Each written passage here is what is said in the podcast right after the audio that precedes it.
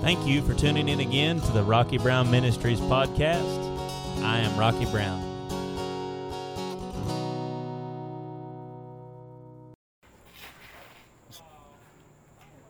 There we go. All right. Let me tuck this cord in my pocket so I don't get it tangled around my hand and jerk my microphone off. Throw it halfway across the countryside. That's been known to happen a few times. Get excited, get to talking with your hands. The next thing you know, you've lost your microphone. It's kind of hard to edit those parts out. What is that sound where it sounds like the mic was dragging across the gravel? All right, well, so we are on part 9 of the healing series, discussing the very topic of healing.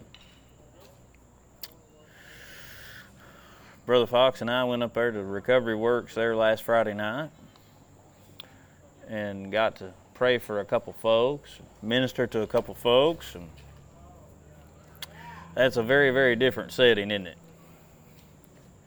It's a very, very, very different setting. And so it's really probably one of my, well, if not my most favorite setting to go in and minister. So it's a very good, very, very good time. All right, part 9. Now, the last couple parts, we talked about the law of contact and transmission, laying on of hands or making contact. We're probably going to circle back to that in another part, because I felt like that there's something in there that still needs to be said, but I ain't got it yet. So when I get it, we'll come back around to it. We're going to move on to the next one. So we talked about, it's probably good to refresh here and just go on to talk about the points. All right, so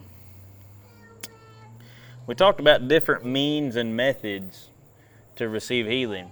And it's important to understand that in the ministry of Jesus, Jesus did not minister to every single person exactly the same way. He didn't administer the same type of healing exactly the same way. So really what you see is, you know, you see this wonderful full spectrum of different ways that God wants to get you healed in his ministry, and then we see some other things outside the Gospels that we pick up, and so it's important to understand that. So we're just going back over the points. Is number 1, now there's, I don't remember here, we'll count them, there's 14 or 15 different methods. Now remember, this is not an all-encompassing list. You may go home and read your Bible tonight and find another point that I don't have. That's very possible. I quit presenting messages, even teaching messages, a long time ago. I quit presenting them as, this is the fullness of what we've got to work with. Because every time I did that, I'd read something that very week that would just upend my theology. As a matter of fact, the Holy Spirit Sunday night asked me a question about something pertaining to the topic of healing that I ain't been able to answer yet. So we're just plugging right along. So we work with what we know, and we endeavor to learn more. And that's how we reach people, and that's how we get people healed. So, but laying on of hands is one method. By your faith and by the faith of someone close to you. That's the two we're going to start talking about tonight.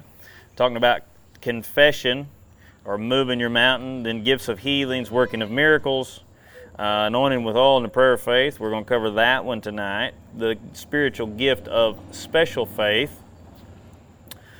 The casting off or out of unclean spirits, or evil spirits, or demonic spirits. That's a very popular topic in the church today. People don't like to hear about that. That's okay. We have biblical evidence that you can receive your healing by listening to the Word, by making a point to have a merry heart. That's a good one. Taking communion, fear of the Lord and departing evil, and then praying in the Spirit or praying in tongues, and then medical science being the last point on the list. And yes, we include medical science in this, because how many of you know that any medicine that has been, or treatment that has been given to man that was helpful, it wasn't given to him by the devil? You see that? So it's important to understand that a lot of times there's almost a disassociation when it comes to people teaching their own faith and then addressing medical science. And there doesn't need to be that disassociation. You see what I'm saying? We need to encompass that and bring that in, because any treatment that's good, any medicine that's good, any mean or method that comes through medical science that helps people and helps treat people is good, and it's from the Lord. And you've got to remember that while these doctors don't necessarily believe the same way that I believe, we both have the same common enemy, and that's sickness and disease. And so it's important to understand that. And so we want to, if people's faith is at receiving healing through medical science, and that's where their faith is, that's where we want to meet them at, right? And we don't want to make people feel bad about the fact that if they have to take medications, we want to keep encouraging people to keep building their faith, right? Too many times I see ministers kick the stool, proverbially speaking, out from underneath people who are endeavoring to believe God. And so what I mean by that is that some people can, the best that they're at in the position of faith that they're at the time is to believe for assistance, God's assistance through medical science. And that's what we need to, and if that's where it's at, then bless God, we need to crawl right up in that hospital bed and work with them and get them healed and get them well. So it's important to understand that we don't have to be weird. You know, if you are having a physical problem, it's not necessarily a lack of faith by having to go to the doctor, as a lot of people preach and teach. Sometimes it's good to go to the doctor and figure out and have them tell you what's wrong, so that way you know what to get your faith on, right? Because sometimes we can have mystery pains and mystery things that show up. That used to be something that plagued me for a long time, is I would have weird stuff go wrong physically, and doctors couldn't figure out what it was and all this different stuff, you know. So it's important to understand, and I feel the need to just continuously reiterate that every time we meet and talk about the topic of healing. It is not, the last thing we want to do is if someone is sick and they're struggling in their faith, we do not want to come along and tell them, well, you know, you just need more faith. You just need more faith. You just need more faith. And then you say, ask these people that tell you how you get, you know, you need more faith. You ask them how you get it. How you get more faith? And they'll, I say, how's the Bible tell you faith comes?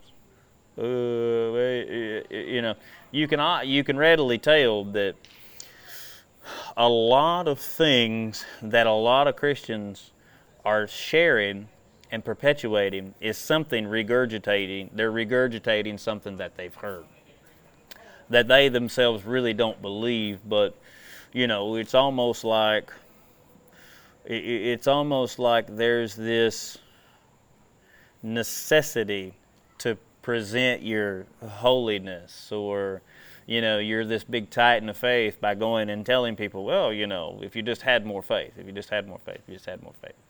So it's very important that we don't find ourselves in that position. And on the flip side of that, we don't want to go the way that a lot of Christians go, and they don't believe in supernatural healing, and they don't believe in God's supernatural provision and all this different stuff. And so what we want, remember there in the Old Testament, the Lord told the children of Israel, he said, don't go to the left nor go to the right. Stay straight way. So that means, see, you can get off in the ditch on the right-hand side of the road and get radical and try to correct and jump the road and land right in the other ditch. You're in no better shape over here than you was over there. You've just flipped your belief, and now you're just as stuck as what you was. You're just stuck in a different way. So it's important to understand that.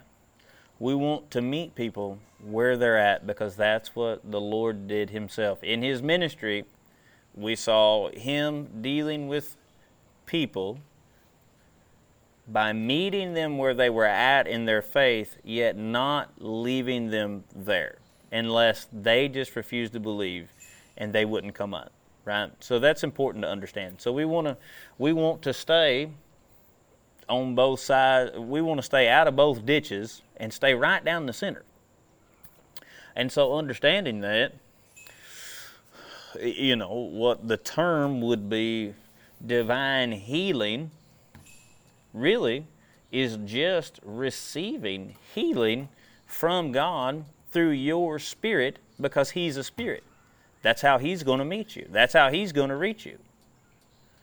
Remember, we talked about that somewhat last week there, Romans 8:14, that as many as are led by the Spirit of God, these are the children of God. So the primary way that God meets his children is by the inner witness of the Spirit. Well, that is where health and healing and the source of life come from. And so it's important to understand that. So when we talk about, really, I don't even like the term divine healing. I mean, I feel like there's probably better terminologies there. You know, supernatural sounds weird, but really, I mean, that would just really indicate that you're receiving something outside the bounds of the natural realm. Anybody ever had the Lord speak to them and tell them to do something? Right? That's supernatural. I mean, you know, he didn't speak to you. He didn't show up and speak to you in an audible voice. Now, I mean, he could. But, I mean, as a rule, even that inner witness of the Spirit is supernatural. It exceeds the boundaries of the natural. So we want to make sure that we're helping people. Oftentimes, I try to not tell people what I think. I try to tell people what the Bible says and let them think for themselves. That's what Smith Wigglesworth said. He said, I don't tell people what I think. I tell people what the Bible says, then I let them think for themselves. So, because I'll tell you that I have had the Lord deal with me on specific topics, very, very different than what I've ever heard him really deal with anybody that I know. You know, in referring to medicine, I think I've told you all this before, but there was a time a couple of years ago, 3 or 4 years ago, when, I don't know, I had a tooth infection, or I don't remember what it was. But anyway, I had to take some antibiotics. Well, so I didn't want to take the antibiotics because I'm stubborn and stiff-necked and hard-headed like some people I know. Not mentioning any names, Kathy Snyder. But, so, I got those antibiotics, and they were a pill. Like, I mean, they were like that big. They were like half the length of my pinky. I mean, it was, I said, my God, like, what am I supposed to do? Cut this thing up in quarters and take it, you know? But it was huge. So I was standing there, and I had that pill bottle in my hand. And I'm reading all these side effects, you know, make your nose slide off your face down to your kneecaps and fall off to the ground, and, you know, may cause spontaneous urination on yourself and other people around you, blah, blah, blah. You know, all of these different horrible side effects. And I was like, wow, I'm not really interested in having all these side effects, you know, because I used to be of the mindset, if there's someone that's going to get this side effect, it'll be me. You know, I don't think that way anymore. But anyway, so I was holding that pill bottle up, and just right there in my spirit, I was talking to the Lord. I said, Lord, I don't want to take this medicine, but obviously we got no other choice here. I need to take this medicine, but I don't want to deal with any of the side effects or anything else. And it's just as real to me as anything I see around me. In my spirit, I got the witness. Take the pill. Hold it up. Say before the very throne of God that I'm believing for all of the benefits from this pill and that I'll receive none of the side effects in Jesus' name, and I thank you for it. And I said, well, that sounds crazy, but if I miss it, it can't hurt nothing.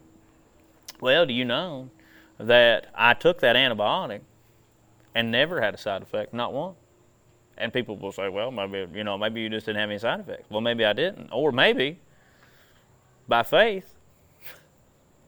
I don't know if I've ever told you, but I had a cyst. Shine was just a baby, like a year old or something. Well, anyway, I started seeing like this faint, like bump. You know what I mean? So anyway, it's just a fatty cyst. Well, it wasn't real bad. You could just barely see it. Then about 7 years ago now, I said, I'm going to start taking some weight gainer. Well, I started taking those weight gainers, and that thing started picking up speed. And I thought to myself, because I was like, what's wrong here, Well, then one day I was praying about it, and it just dawned on me. I said, you moron. I said, you're putting weight gainers, fats, and enzymes, and all that stuff into your body. Well, you might as well have been shooting that cyst full of steroids. It was just, it just said, come on, partner, give me some more. Well, so it got pretty noticeable, like on the face of my shoulder. You could see a spot that was raised up probably a quarter inch and probably about the size of a quarter. Well, so in 2000, September of 2017, I made arrangements with a surgeon, and I said, I'm just going to go get that thing taken out. So I've had enough of it, because, I've had it for, 10 years or so. I said, I'm going to go, and I'm going to make arrangements to get that thing taken out. Well, so, I go up and meet with this doctor, and very nice surgeon in London. Can't think of his name now. Very nice surgeon.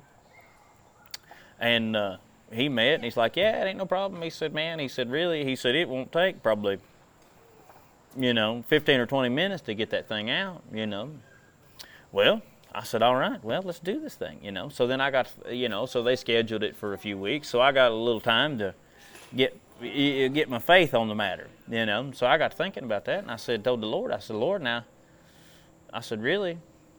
I can't afford to be off work. We're busy. Jody needs my help. I said, I can't afford to be down. So as I began to just seek the witness about how I needed to pray about that, I said, just in my spirit, I kept getting this witness. I'm just going to believe. I'm going to ask God, and I'm going to believe that, number one, that this surgery is going to go perfectly fine. Number two, I'm going to recover supernaturally fast. And number three, that there'll be no pain associated with this surgery. Well, so it come time to do the surgery, and, my buddy Mike Mays took me up there, So we were sitting there. Now, this is the truth. Now, I don't think I've ever told anybody this, but we were sitting there. We were on the way up there, and he's like, I can't wait to see you on this juice, He's like, I'm going to video you and everything else. Well, I got to thinking about that. Or maybe it was he told me that a day or so ahead of time. I think it was he told me that a day or so ahead of time. I said, Lord, I don't want any embarrassing videos of me acting like an idiot when I can't control myself and I don't know what's going on. I said, so I just believe you that on top of all these other things, that the moment I open my eyes, there's not going to be any effects from this anesthesia. Sounds impossible, doesn't it? Well, so I went up there for surgery day, and they plucked me in the arm and gassed my face, and I don't know what all they did to me. That doctor said, count back from 10, and I went, I just out. Well, I was sitting in the recovery room, and I guess they had propped me up, I was sitting there, my head down. I opened my eyes and saw the blanket first and looked up, and there was the nurse's station, and that fast, instantaneously, I was sober. Just sober as I am right now. I said, well, thank you, Lord. Well, so then I got to, moving my arm around, this and that. Yeah, oh, yeah, no problem. No pain, no nothing. They said, well, that'll wear off. We'll give you some pain medicine. I said, oh, I'm not taking it, but thank you. Well, so we left. Oh, that doctor come in. and talked to Michael. And he said that cyst was a lot larger than what I even thought it was. He said, I thought that it was about the size of a golf ball. He said, but when I got in there and got to taking that thing out, he said it was about really between the size of a golf ball and a baseball. And he said, and it had grown all through the shoulder joint and everything else. Well, we left, went over there to Buffalo Wild Wings, right there in London, and ate. Well, from that day to, from that moment to this, I never had the first bit of pain associated with it. Never had to take the first ibuprofen. Never had to take the first nothing. And as the Lord lives, that's the truth. Never did. Never had the first bit of pain associated with it. Went, come home, took the next day off because work made me. I went right back to work the day after. 2 days later, went right back to work. And from that day to this, never did have any pain associated with it. Well, where'd I get that? Just because I'm smart and I'm a titan of faith? No. No. Listening to the Holy Spirit. So oftentimes, what we need, we don't get because we don't take that time to listen to the leading of the Holy Spirit. So, that'll help you. So, there's a couple instances where, I teach on faith, and we've seen people supernaturally healed and everything else, but there are times and situations and scenarios when, you have to go through this situation. And we don't want to find ourselves like that Pharisee and like that tax collector standing at the altar.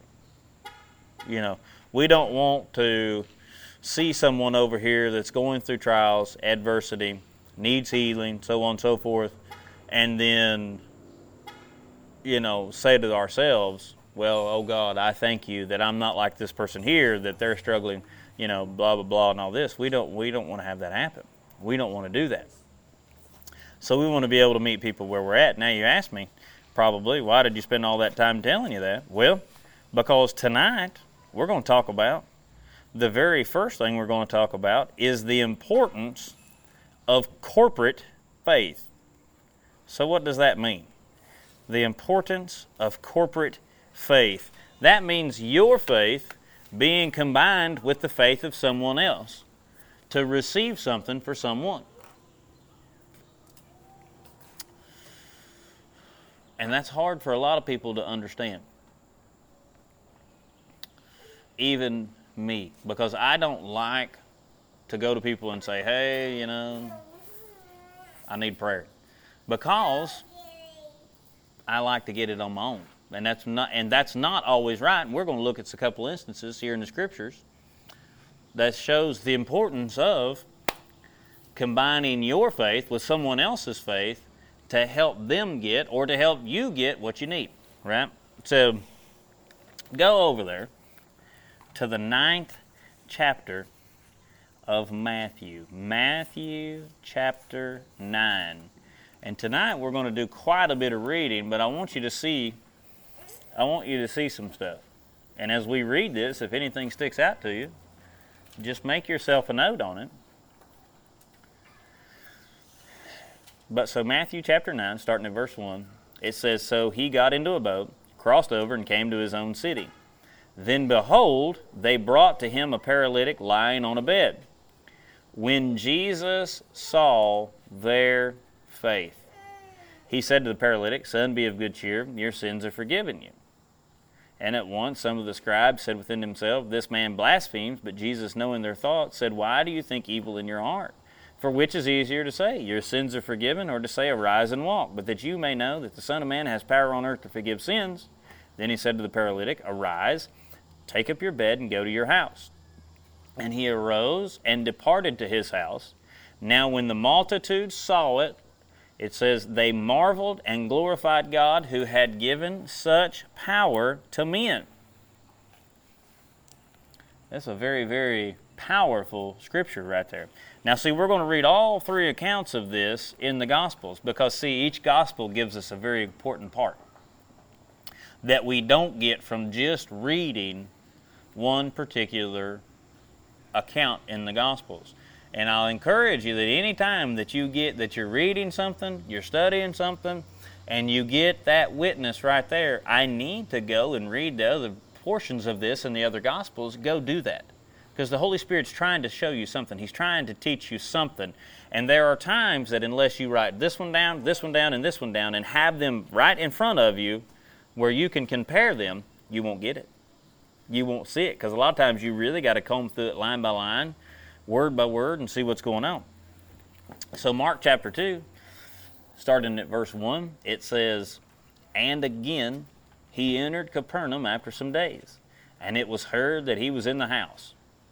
Immediately many gathered together so that there was no longer room to receive them, not even near the door, and he preached the word to them. Then they came to him, bringing a paralytic who was carried by 4 men. And when they could not come near the house because of the crowd, they uncovered the roof where he was. So when they had broken through, they let down the bed on which the paralytic was lying. When Jesus saw their faith, what did he say to them? He said to the paralytic, 'Son, your sins are forgiven you.' And some of the scribes were sitting there and reasoning in their hearts, 'Why does this man speak blasphemies like this? Who can forgive sins but God alone?' But immediately Jesus perceived in his spirit that they reasoned this within themselves, and he said to them, 'Why do you reason about these things in your heart? Which is easier to say to the paralytic, "Your sins are forgiven you," or to say, "Arise, take up your bed and walk"? But that you may know that the Son of Man has power on earth to forgive sins,' he said to the paralytic, 'I say to you, arise, take up your bed, and go to your house.'" Now look what it says. "And immediately he arose, took up the bed, and went out in the presence of them all, so that all were amazed and glorified God, saying, 'We never saw anything like this.'" All right, now, stroll on over there to Luke chapter 5, and let's get the last report on this. Luke 5, starting at verse 17. It says, "Now it happened on a certain day as he was teaching that there were Pharisees and teachers of the law sitting by." See, that was the scribes right there that they're talking about. When you hear teachers of the law right there, they're talking about the scribes, "who had come out of every town of Galilee, Judea, and Jerusalem, and the power of the Lord was present to heal them. Then behold, men brought on a bed a man who was paralyzed, whom they sought to bring in and lay before him. And they could not find how that they might bring him in because of the crowd. They went up on the housetop and let him down with his bed through the tiling into the midst before Jesus. When he saw their faith, he said to them, 'Man, your sins are forgiven you.' And the scribes and Pharisees began to reason, saying, 'Who is this who speaks blasphemies? Who can forgive sins but God alone?' But when Jesus perceived their thoughts, he answered and said to them, 'Why are you reasoning in your hearts? Which is easier to say, "Your sins are forgiven," or to say, "Rise up and walk"? But that you may know that the Son of Man has power on earth to forgive sins, he said to the man who was paralyzed, 'I say to you, arise, take up your bed, and go to your house.' Immediately he rose up before them, took up what he had been lying on, and departed to his own house, glorifying God. And they were all amazed, and they glorified God, and were filled with fear, saying, 'We have seen strange things today.'" All right, now let's compare the text. First off, let's look at the effort that was put in by these 5 men, right? How do we know it was 5 men?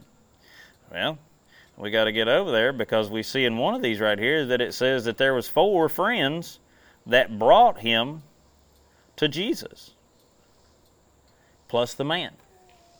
So the man had 4 friends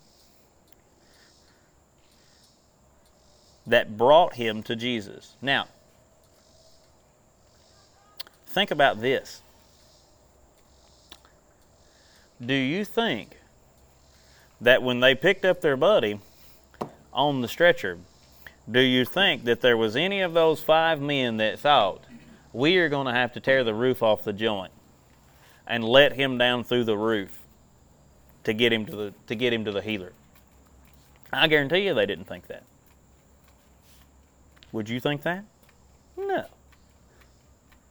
Can you see that? But see, here's some things that you got to take into consideration. Number one, how'd they get him up there? Picture this. Sicily, 1922. Anybody remember that from the Golden Girls? The old woman. What was the oldest woman's name? Wasn't that Estelle Getty every time she started out with a story? Sophie. Yeah. Picture it. Sicily, 1922. So think about this. Think about the sheer effort that it took to get this man on the roof of the house. Think about that. They got a man on a stretcher on top of a house. That's pretty stinking serious. There's people right now in Whitley County that wouldn't come down here and listen to Jesus teach if he was sitting right here where I'm sitting. And I'm talking about Christian people. I ain't talking about lost people. I'm talking about Christian people. How do we know that? Well, they was Pharisees and scribes that couldn't stand a word of what he had to say. And there's just as many Christian Pharisees and Christian scribes today as there's more now than there's ever been. You see that? So these four men engineer a plan to get this man on top of the house. But they don't stop there. They tear a hole in the roof of a house that's not their house. Think about that. They tear a hole big enough to let a man on a stretcher down through the hole. It's not their house. I mean, I feel like I can't express that enough to say it's not their house. You see what I'm saying here? So think about the sheer effort that these five men put in to getting this man on the stretcher to Jesus. You could say it like this. If you ain't got some friends, some half-crazy, Jesus-loving friends that'll do whatever it takes to get you to Jesus when you can't get yourself there, you ain't got friends. You may have 1 million followers on social media and 5,000, quotation fingers, friends on Facebook. But if you ain't got 2 or 3 or 4 good friends that's willing to rip the roof off someone else's house to get you to Jesus when you can't get yourself there, you ain't got friends. So that's the kind of friends we need. See that? Well, so then we see the effort that these five men put together. And they tear the roof. I mean, I can't help but really think that Jesus was just sitting there smiling, loving it. I love this. This is crazy. This is crazy kind of faith, and I love it. You know, well, it had to if he didn't correct them, did he?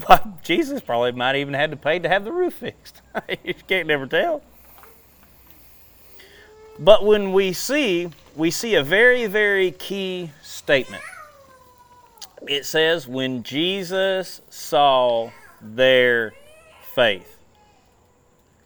So what's that mean? He saw, it did. A lot of people will twist this. Before I got off social media, I saw these cute little memes about, who you hang out with is important because one man got healed on the faith of his friends. Well, that's a half truth, because it says, he didn't say when Jesus saw the faith of the friends. See, the man on the stretcher's faith was included in that, in the there.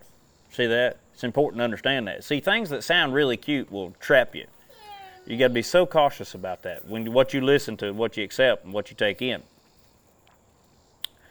So it's important to understand that. So when Jesus saw their faith, what did he say?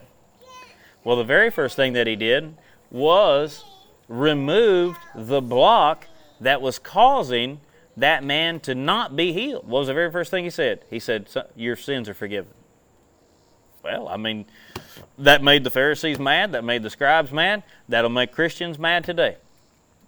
You get someone out there that's been a low-down dirty dog, and they come to the altar, and they get prayer, and they believe, and they get, and they correct, get things right with the Lord, and everybody in the church, 99% of the people in the church houses talk about them before they get their feet off the altar. It's the truth. Huh? And people get mad. Well, I can't believe that God healed that guy right there, and he didn't heal my granny who was been a Christian for 125 years. Well, granny didn't let you know before she left the earth that she'd been in disobedience for 119 of those years and wasn't doing what the Lord told her to do. So you got to be careful about that, buying into that stuff, right? So it says, when he saw their faith. So it's important to see here that apparently God is so merciful that he will actually take and let you combine your faith and your faith and your faith and your faith and put all these people's faith together and say, that's what I needed right there. Now we've got the sum total of faith that we need to get the job done, right? So we got a little faith here, we got a little faith. You take five people and each one of them got 20% faith. Man, you put five people together, that's a lot of faith, isn't it? The Bible says one will put 1,000 to flight and two will put 10,000 to flight. You'll notice that he didn't say anything about that these four men was praying for that old boy on the stretcher. Oh, God, your will be done. No, they said, let's tear the roof off this joint and get him to the healer. See that? See, it's important to understand that. That when people, I'm very cautious about asking people to pray for me. They start giving me that old number. You don't know what they're praying for. They might be praying for you to die. And people think that that's ludicrous. But I have encountered that more than once. People praying for other people to leave the earth so that they're no longer a nuisance or a burden to them. And I've encountered that. Even up to here, just even this week. And that is, it would shock you. I mean, it would really, really shock you about how people will pray about things. So you got to be careful about that. But so, see, think about this. I mean, thank God he's so merciful that he'll just let you put your faith together and help you get it. Can you see that? Now, we always try to put down unscriptural teachings, okay? So people will say, well, you know, God has given you this sickness to make you a little stronger in your faith, or whatever else. Well, you notice there wasn't anybody glorifying God in this situation when this man was sick, was there? Was there? Not a person in the house was glorifying God. Now what happened? Jesus forgave that man's sins. He was healed, raised up from the sick bed, even possibly a deathbed. And all three Gospels tell us that everybody there, except the Pharisees and the scribes who was mad, glorified God for what had happened. And then right there in Luke it says immediately the man who was on the stretcher took up what had been lying on and he departed to his house glorifying God. Well, he didn't come in glorifying God, did he? No, he come in seeking healing, seeking restoration, seeking being made whole. Can you see that? So see, you could readily see right there. Healing brought forth what? Glory and honor and praise to God. You ever see someone severely sick thanking God for the sickness that they've got? I've never seen that. I've never one time been sick and said, Dear Lord, I just thank you for this sickness I've got right now. I've stubbed my toe a few times, and to keep from cussing, I've said, Lord, thank you, I've got a toe to stub.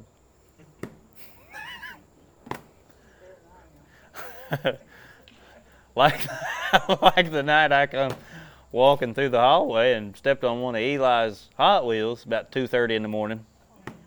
Hey, you know really that you're doing good if you can step on a Hot Wheel in the middle of the night at 2:30 in the morning and not cuss. You've done something. I mean, you're doing something right there. A lot of people think that you got mountain moving faith. I mean, when you can stub your toe and not think, you son of a... Now, I'll tell you, when that caulking gun got my thumbnail, though, that was probably the closest I've been to cussing in a long time, and we was close. And I don't know what happened. I kind of checked out for a few minutes in like a blind rage, so I don't know what happened.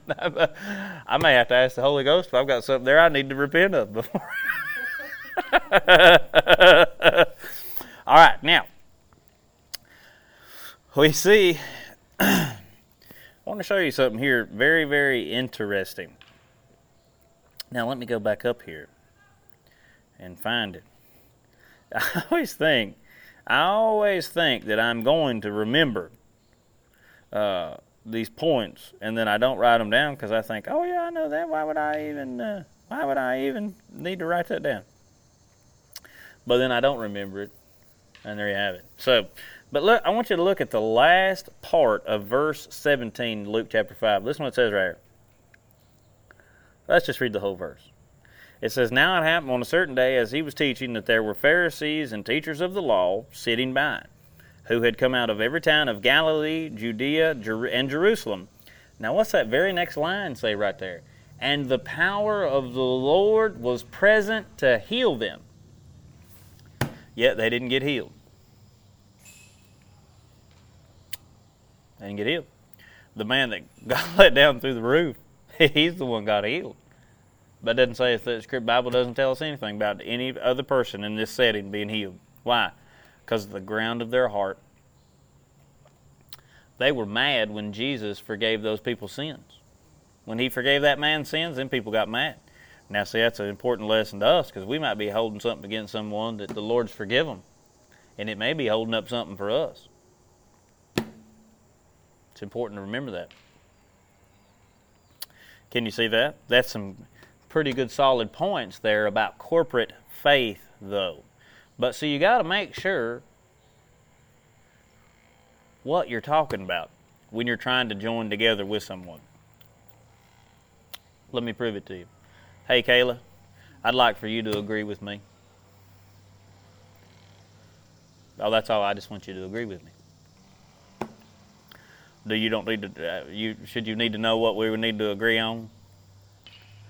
All right, now think about this. Kayla can't agree with me until I tell her what I want her to agree with me on, don't I? She might be thinking, he's probably needing prayer for something, and I'm thinking, I'd like for Kayla to give me $100. Now, why is this important? Let's talk about the unspoken prayer request for just a moment. We just proved right there in just a very simple statement. Two people cannot agree on something if both people do not know what the terms of the arrangements are. Let me give you an example. So here over the last couple of weeks, I've come to realize that some people do not receive verbal instruction like I receive verbal instruction.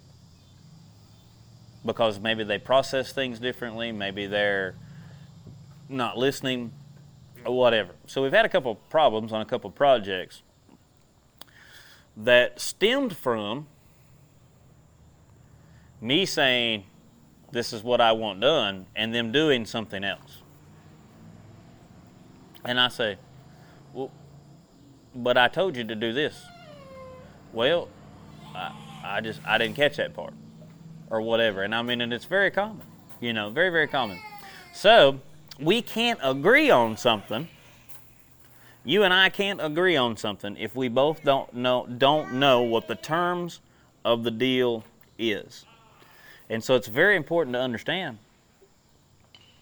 that while the unspoken prayer request is good in theory, it's actually worthless in application.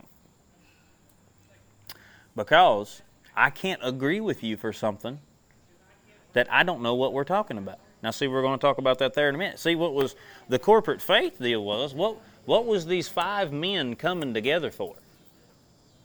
All four men knew why they were carrying that stretcher. Because all of them had to make the decision, all right, we're going to have to get homeboy here on the roof because we can't get to the door. We got to have a plan. Who's got the plan? You know anybody here in Capernaum that's got a rope? Couple ropes that we can tie to homeboy here and get him up on the roof. See that? So it's important to understand, like I said, that while the unspoken prayer request is wonderful in theory, it's worthless in application. And you might as well be saying, "Twinkle, twinkle, little star, how I wonder what you are," because you're going to achieve just about as much with that, maybe more, as you will with the unspoken request. Because I can't, and I'm going to show you something here in just a minute. We're going to go over to Matthew 18, and I'm going to show you. Go ahead and roll over there to Matthew chapter 18. Now, it's important to understand that it's you're better off if you feel like you have someone that you can't share this prayer request with. You're better off not to share it with them. You're better off to go it alone. You know what I mean? If it's something that you really feel like, hey, you know, I just don't feel comfortable going to Rocky and talking to him about this prayer request. Well, if you, and there are sensitive things, you know, that you don't necessarily want to go and talk to your pastor about or the minister about or whatever else. All right, so then what do you need? Well, you need some half-crazy Jesus-loving friends. See that? That you can go to and say, hey, you know what? I got this problem right here. And they say, we're going to rip the roof off to get you to Jesus.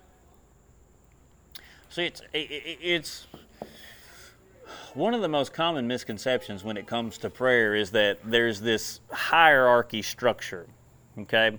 So, you know, the world teaches us this, that there's this hierarchy structure and, you know, if I can just get to such and such, they'll get a prayer through. Well, that's as unscriptural as the sky's purple. You don't have to have any special anointed person to get a prayer through to God. That makes me want to, I tell you what, there's some of these songs that just make me mad, you know. Make me absolutely mad. Well, you know, they'll sing that old dumb song, well, someone finally got a prayer through. Like, I'm like, you know, he's more eager to meet your need and to take care of you and to bless you exceedingly abundantly above anything that you can ask or think than you are to even ask for it. See what I'm saying? And so we get this mixed up thinking, you know, well, I got to get such and such to pray for me. Or I've got, you know, if I don't get such and such to pray for me, I'm not going to get it.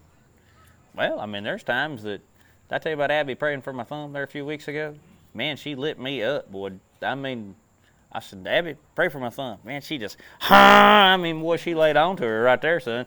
Oh, boy, she said, Father, thank you that Daddy's thumb's going to be just fine. And I mean, she's just squeezing. I said, Lord Jesus, she's trying to, I don't know what she's doing to me here, but I think she's trying to send me home.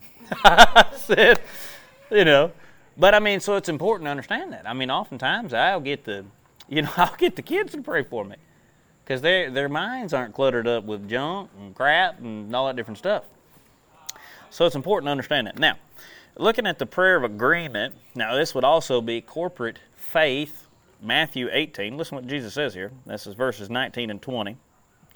Again, I say to you, if two of you agree on the earth concerning anything that they ask, it will be done for them by my Father in heaven.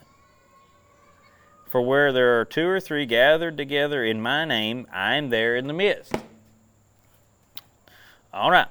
Agree here is translated from the Greek word sophaneo, Strong's number G, 4856, and it means to be harmonious, to be of one accord, to agree with someone, to agree with them in making a bargain or an agreement.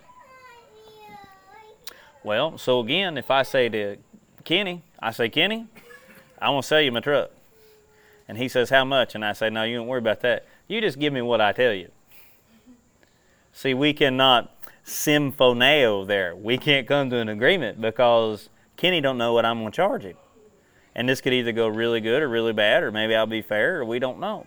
See there, we can't agree to the terms of the contract if we both don't know what we're talking about. Can you see that? Now, concerning here, translated from the Greek word peri, P-E-R-I, and it just means about or because of or concerning any certain thing. Now, why aren't we breaking this down? Because there are going to be people who look for loopholes to try to teach you why this scripture doesn't mean what Jesus says it means.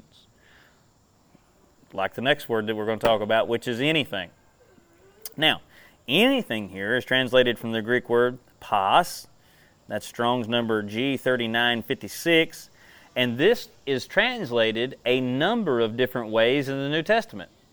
It's translated whosoever. as in whosoever will call upon the name of the Lord will be saved. Well, whosoever means everybody. No, anybody that will can, right? But some people will try to tell you that's not the truth. You can readily see they're either ignorant or dishonest. It can mean always, all manner, all things, everything, or in this particular instance, we see anything. It's translated anything. Well, if I take Regina to Walmart and I say, Regina, you pick out any one thing in this store you want. Anything, one item, anything you want. And she goes back there and picks the biggest TV they've got. And she wheels that thing up to the register, and I say, anything but that. Well, then now we're starting to reach stipulations, aren't we? Can you see that? Oftentimes, people judge God's word by how their word is. So a lot of people, Brother Hagin said it like this, a lot of people don't believe God's word's any good because they know their word's no good. And that's tough to accept. But I'll say that again. A lot of people think and believe that God's word is no good because their word is no good. So they're always looking, you know, God is not making you a promise and then thinking, oh, how am I going to get out of doing this? You know, like 99% of the time, I'm pretty well flat out to the point. People say, will you come to my wedding? I say, no. Why? I don't want to come. I'm not trying to be mean. I just don't make myself do things I don't want to do. Will you come to my graduation? No. Will you come to my birthday party? No. Why? I'll get you something. I'm not coming, though. Why? I'm just to the point in my life to where I had to do all kinds of crap for a number of years that I didn't want to do, and now that I'm in a position that I don't have to do it, I ain't going to do it. It don't mean I love you any less. One of my best friends in this whole world broke my streak. I hadn't been to a wedding in 12 years and 3 months. This is a funny story. Have I ever told you this one? I'll take a minute to tell you this one before we go into this last scripture. So, Dave Bowman, he says, I want you to come to my wedding. Dave's one of my closest friends. And I said, there's kind of like this sinking feeling in the pit of my stomach. I said, dang, I don't want to do this. How can I tell him no? So like for months, I'm thinking, how am I going to get out of this? Well, I couldn't get out of it. And we went to the wedding. So the boy is sitting there beside me on the pew. And I'm not sure who was more miserable to be there. Me or him. Abby was playing on her phone, and Shine's doing her little social butterfly thing, you know, so it's me and the boy are miserable. Well, so Eli is sitting there on the pew beside me, and his feet are swinging, you know, and he's looking around and all this different stuff. He said, hey, Dad. I said, what is it, son? When's this funeral going to be over? I started laughing. I said, son. I said, it's a wedding. Dave is getting married. He didn't die. And Eli, it just like he went. He just shrugged his shoulder. Why, he didn't care a bit more than nothing, you know. So, I'm kind of sitting there myself thinking, when's this funeral going to be over, you know. Well, it wasn't 5 minutes later, you know, he's a fidgeting around and talking. Hey, Dad, what is it, son? When is this funeral going to be over? I said, son. It's a wedding. Dave is getting married. He didn't die. He just shrugged his shoulders again. You know? I mean, he was miserable. Well, so I just try to be honest with people. I don't want to do this. I'm not coming. I love you. Don't take offense at it. I'm going to be honest with you, though. But I stuffed for months. I tried to figure out a way. How am I going to get out of this wedding? I couldn't do it, though. Dave broke my streak. That's a pretty good streak, though. 12 years and 3 months and not attending a wedding. Almost to the... No, it wasn't almost. 12 years, 1 month, and about 13 days. That's a heck of a streak. I'll never... Jesus be back before I get to break that one again. Anyways, how come me to get off on that? Oh! People thinking God's word's no good because theirs is not, right? So it's even in the little things like that. Is people say, hey, you want to do this? And you're like, sure. And then the second that you agree, you're like, dang it, why did I do that? You know. All right, now, go over there to James chapter 5, and we're going to land right here.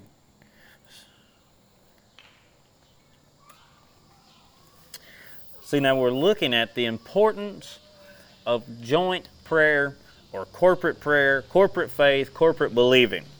Believing as an assembly or a body.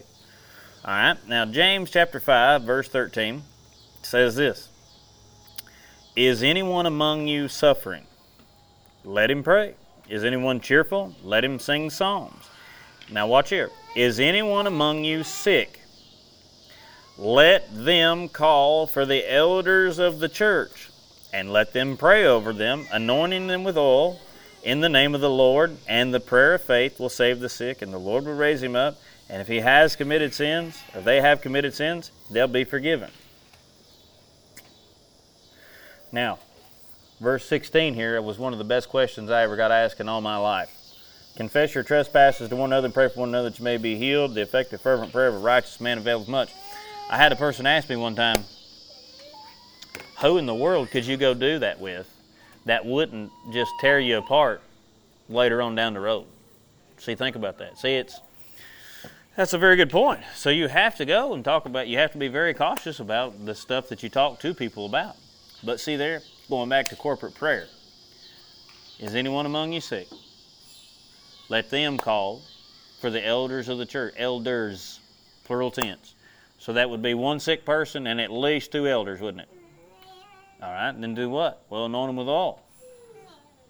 Pray for them. What? And the prayer of faith will do what? Well, the prayer of faith will save the sick, and the Lord will raise them up, and they've forgiven. If they've committed sins, they'll be forgiven. Now, you can't take that. That won't work every time. And it's important to understand that. You will not take a person who gets sick 5 for 5 and take them to the elders of the church and do that specific thing right there and get them healed every time. Because you're going to come and find out. Every time something arises, you've got to stop and ask the Holy Spirit, how do I need to do this? How do I need to do this right here? See? Because we may need to receive healing by laying on of hands. We may have to have contact and transmit. See, there's all this different stuff. But see, I think how you've heard me tell this story before, that down here at Green Street, you know, one night they anointed someone with oil. And there was a fantastic miracle that took place. Well, then what happened is now we're creating a assembly line. Now, 2 times a week, anytime if someone needed prayer, come over here and get in this line. We're going to anoint your head with oil, and we're going to pray for you, and the prayer of faith is going to save the sick, and the Lord's going to raise them up. Well, you'd get 1 or 2 out of 25 people healed. Well, why didn't it work? The Bible said it worked, didn't it? Well, but the Bible also teaches us that there are a number of different methods, and some people are in disobedience. We've got to accept that. There are some things need to be changed. We've got to accept that. There's all these different things, different dynamics.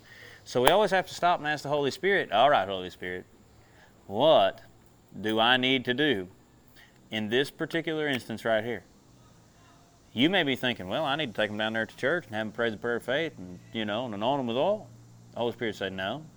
Just lay hands on them. Tell that sickness come out of them in the name of the Lord Jesus. See that? So it's important to understand that if you're doing something, start there. Start at the prayer of faith. And if it don't work, then stop and say, oh, okay. You know, how many times are you going to make the wrong turn before you're going to correct? See, people are constantly making the wrong turn. You know, they're constantly making 4 right turns and coming right back to the same stop sign they was at. They say, okay, I'm here at the stop sign. What do I do? Oh, I'm just going to turn right. And they get to the next one. Oh, I'm just going to turn right. See, they just keep walking themselves right back in that square. See that? And they keep landing right back at the same stop sign, and they don't have any different results. Why? Because they've got their mind so fixated on turning right at specific points that they will not listen to what the Lord is trying to tell them to do. again, we take it. We have to run every bit of this back to the ministry of the Lord Jesus and look at how he did things. And he did not, everywhere he went, he wasn't casting out devils out of every single person, was he? Certainly wasn't. It wasn't. Well, he wasn't just laying hands on everybody, was he? He wasn't. He wasn't just commanding everybody to be healed, was he? No, he didn't. It's important to understand that. Well, if Jesus himself had to follow the direction of the Holy Spirit, and what do I need to do here, what do I need to do there, so on and so forth, who are we to think that we're going to go about it and go about it differently than he did it and get different results? So there you go. There's corporate faith, the joining of multiple people's faith for the receiving of healing. So, and the next one, we'll look at individual faith.